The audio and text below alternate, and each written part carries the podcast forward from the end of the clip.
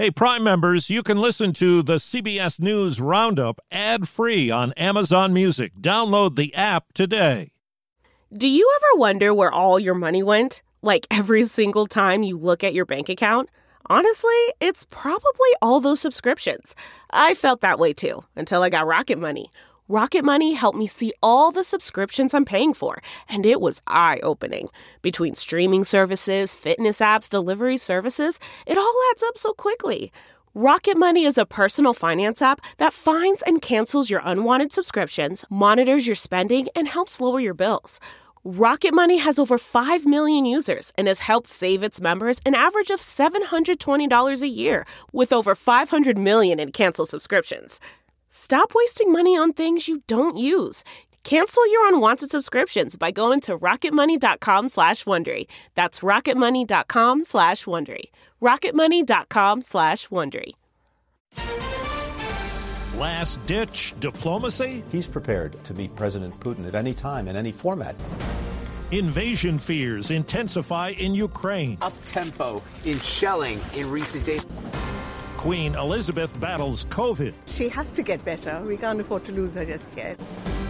Good morning. I'm Steve Kathan with the CBS World News Roundup. The White House says President Biden has agreed in principle to a summit with Russia's Vladimir Putin if Russia does not invade Ukraine. CBS's David Martin reports Russian commanders have the orders to proceed. Correspondent Nicole Killion begins our CBS News team coverage.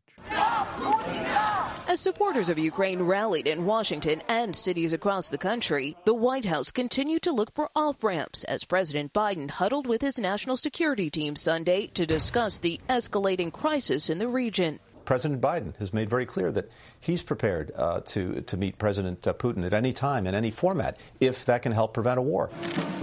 It comes after a weekend of high stakes diplomacy overseas. We are talking about the real possibility of war in Europe. We believe it is in the best interest of all that there is a diplomatic end to this moment.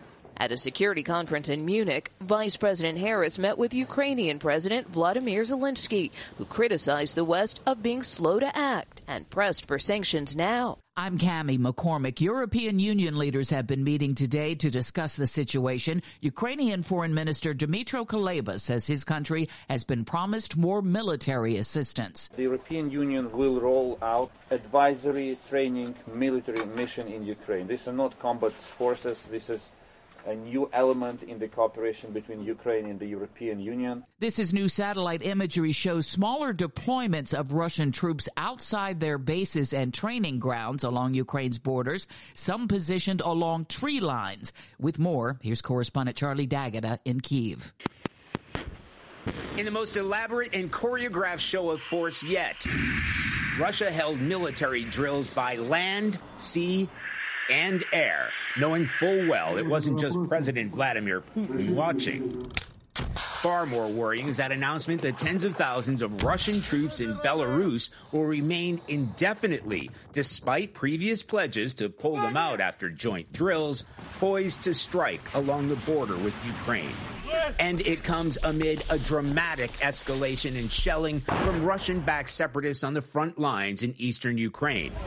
Upping the propaganda war, separatist leaders warned of an impending assault from Ukrainian forces, reporting that tens of thousands of civilians have been evacuated to Russia for their own safety, raising fears that Putin might use the pretext of protecting ethnic Russians to justify an invasion. Despite the ominous developments of the past few days, it's still business as usual here in the capital. And although there is a sense of calm here, there's also a growing sense of concern. And Ukrainian authorities say today they have seen online warnings about a major cyber attack planned for tomorrow targeting government agencies and defense installations. Now to Great Britain, where 95 year old Queen Elizabeth has COVID 19. Buckingham Palace says the Queen is suffering only mild symptoms and plans to carry out light duties this week. Royal biographer Robert Lacey expects nothing less. I mean, duty has been built into her, so that's her job, and she lives for it. Son and heir Prince Charles tested positive for COVID just a couple of days after visiting his mother, but aides will not confirm just how the 95 year old monarch came to be infected. Vicki Barker, CBS News, London.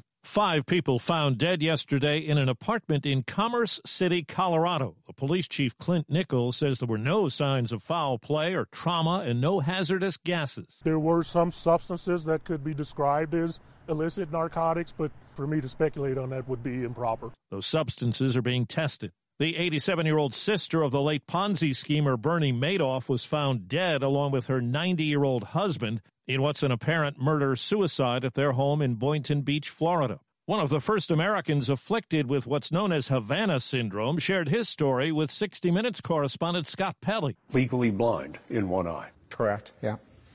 What have the doctors told you? It's not the eye, it's the wiring. What do you mean? The, the eye function as itself is completely correct and appropriate. It's the signal that comes out the back of the eye into the brain is where where the problems are, and no one really knows how to fix that. Our own Steve Dorsey broke the news of the initial cases at the U.S. Embassy in Cuba in 2016. More than a thousand illnesses have been reported since then. Now to Beijing, the Winter Games are over. A massive fireworks display marked the end of the Beijing Olympics here last night. Today, the migration home began for thousands of athletes, coaches, and media members. These games were not without controversy. Many felt China, with its human rights abuses, should not host the games. And there were some touchy moments at the daily news conferences, like when the spokeswoman for the Beijing Games rejected the claims of human rights organizations. I think these questions are very much based on lies. With few, if any, spectators, there was something missing from the competitions, but there were no major disruptions because of COVID. Among the athletes we will remember Eileen Gu, Nathan Chen, Mikaela Shiffrin, and the embattled Russian figure skater Kamila Valieva. Steve Futterman, CBS News at the Winter Olympics in Beijing. End of the game handshakes turned ugly in Madison, Wisconsin on CBS. Yo! And Juwan Howard just threw a right hand. Howard, the Michigan head coach, said later a timeout by Wisconsin with 15 seconds left was unnecessary with the Badgers up by 15 points. A Wisconsin assistant was hit by the swing. The Big Ten is investigating. At the NBA All Star game in Cleveland, way outside three is put in by Stephen Curry. A three point show by Steph Curry. He hit 16 of them and ended up with 50 points on TNT. Team LeBron beat Team Durant 163 160. A rookie prevails at the Daytona 500 on Fox. Cindric is going to bring them to the line way up high to block Ryan Blaney, and at the line, Cindric beats Bubba Wallace by half a car length. 23 year old Austin Cindric winning a close one.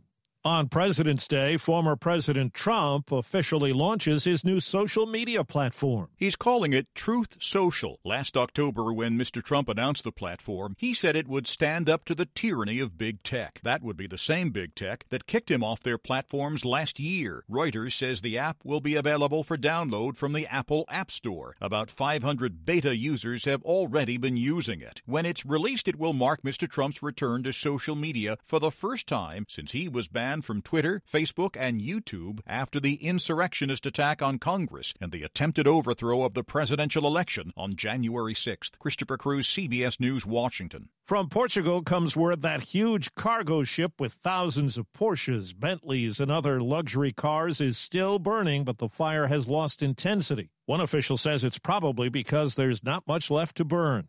That's the roundup. I'm Steve Kathan, CBS News. If you like CBS News Roundup, you can listen early and ad-free right now by joining Wondery Plus in the Wondery app or on Apple Podcasts. Prime members can listen ad-free on Amazon Music. Before you go, tell us about yourself by filling out a short survey at wondery.com/survey. For more than 2 centuries, the White House has been the stage for some of the most dramatic scenes in American history.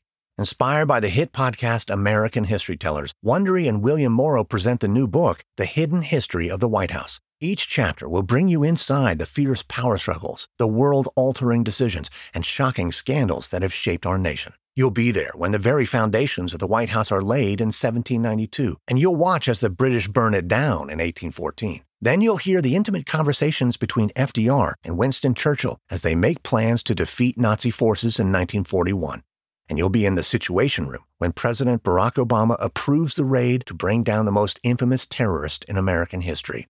Pre order The Hidden History of the White House now in hardcover or digital editions wherever you get your books. Behind every successful business is a story, and some of them might surprise you. Like how Chobani's first yogurt factory was discovered on a piece of junk mail, or how the founder of the multi million dollar cosmetics brand Drunk Elephant was told by everyone, including her own mother, that the name sounded like a dive bar. I'm Guy Raz, and on my show How I Built This, I talk to founders behind the world's biggest companies to learn the real stories of how they built them. In each episode, you'll hear entrepreneurs share moments of doubt and failure and talk about how they were able to overcome them on their way to the top. How I Built This is like a masterclass in innovation and creativity from the people who've done it all. Follow How I Built This wherever you get your podcasts. You can listen to How I Built This early and ad free right now on Wondery Plus. For more deep dive and daily business content, listen to Wondery, the destination for business podcasts. With shows like How I Built This, Business Wars, and many more, Wondery